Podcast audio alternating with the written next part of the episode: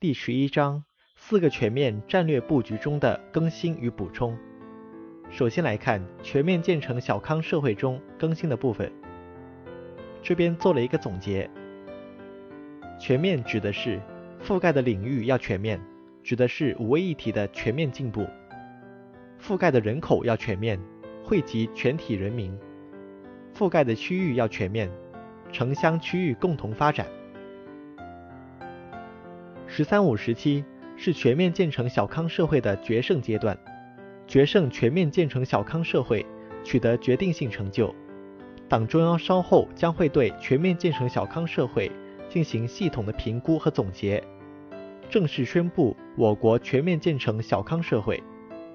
中国将开启全面建设社会主义现代化国家的新征程，因此，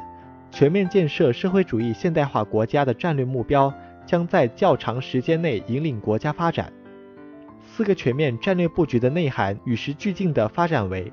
全面建设社会主义现代化国家、全面深化改革、全面依法治国、全面从严治党，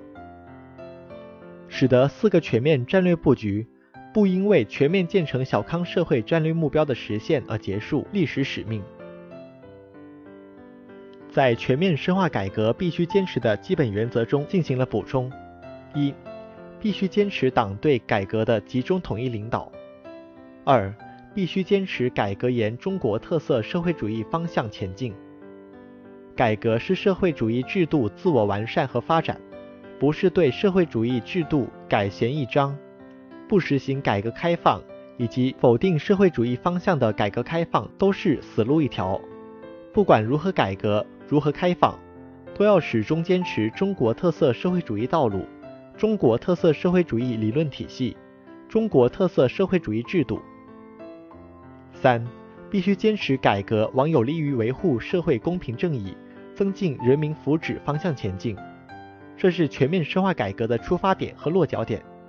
也是坚持党全心全意为人民服务根本宗旨的必然要求。四。必须坚持社会主义市场经济改革方向，坚持和完善社会主义基本经济制度，充分发挥市场在资源配置中的决定性作用，更好发挥政府作用，推动有效市场和有为政府更好结合。全面深化改革的根本目的，就是要发展生产力，促进社会公平正义，让改革发展成果更多的、更公平的惠及全体人民。下面我们来看，在处理好改革发展稳定的关系中的补充。改革发展稳定是我国社会主义现代化建设的三个重要支点。改革是经济社会发展的动力，发展是解决一切经济社会问题的关键，稳定是改革发展的前提。要把改革的力度、发展的速度和社会可承受程度统一起来。把改善人民生活作为正确处理这三者关系的结合点，在保持社会稳定中推进改革发展，通过改革发展促进社会稳定。下面我们看到一个新增的地方：中国特色社会主义法治道路。首先，我们来看如何构建中国特色社会主义法治道路。一、坚持中国共产党的领导。党的领导和依法治国是高度统一的，党的领导是社会主义法治最根本的保证。二，坚持人民在全面依法治国中的主体地位。坚持中国特色社会主义法治道路的根本目的是保障人民权益。三，坚持法律面前人人平等。四，坚持依法治国和以德治国相结合。要发挥好法律的规范作用和道德的教化作用，强化法律对道德建设的促进作用，以及道德对法治文化的支撑作用。五、坚持从中国的实际出发。下面我们来看，全面依法治国的总目标是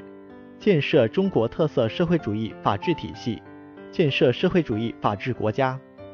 前者明确了全面推进依法治国的性质和方向，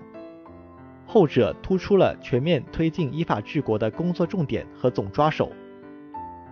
建设中国特色社会主义法治体系，首先要完善以宪法为核心的法律体系。二零二零年十一月，中央全面依法治国工作会议在京召开，习近平总书记发表了重要讲话。习近平在讲话中强调“十一个坚持”，构成习近平法治思想的主要内涵，即坚持党对全面依法治国的领导，它也是中国特色社会主义法治体系的本质特征和内在要求。坚持以人民为中心，是力量源泉；坚持中国特色社会主义法治道路；坚持一线治国、一线执政。坚持在法治轨道上推进国家治理体系和治理能力现代化，坚持建设中国特色社会主义法治体系，坚持依法治国、依法执政、依法行政共同推进，法治国家、法治政府、法治社会一体建设是他的战略布局。坚持全面推进科学立法、严格执法、公正司法、全民守法。是新时代法治建设的十六字方针，坚持统筹推进国内法治和涉外法治，坚持建设德才兼备的高素质法治工作队伍，坚持抓住领导干部这个关键少数。习近平法治思想深刻回答了新时代为什么实行全面依法治国、怎样实行全面依法治国等一系列重大问题。是新时代全面依法治国的根本遵循和行动指南。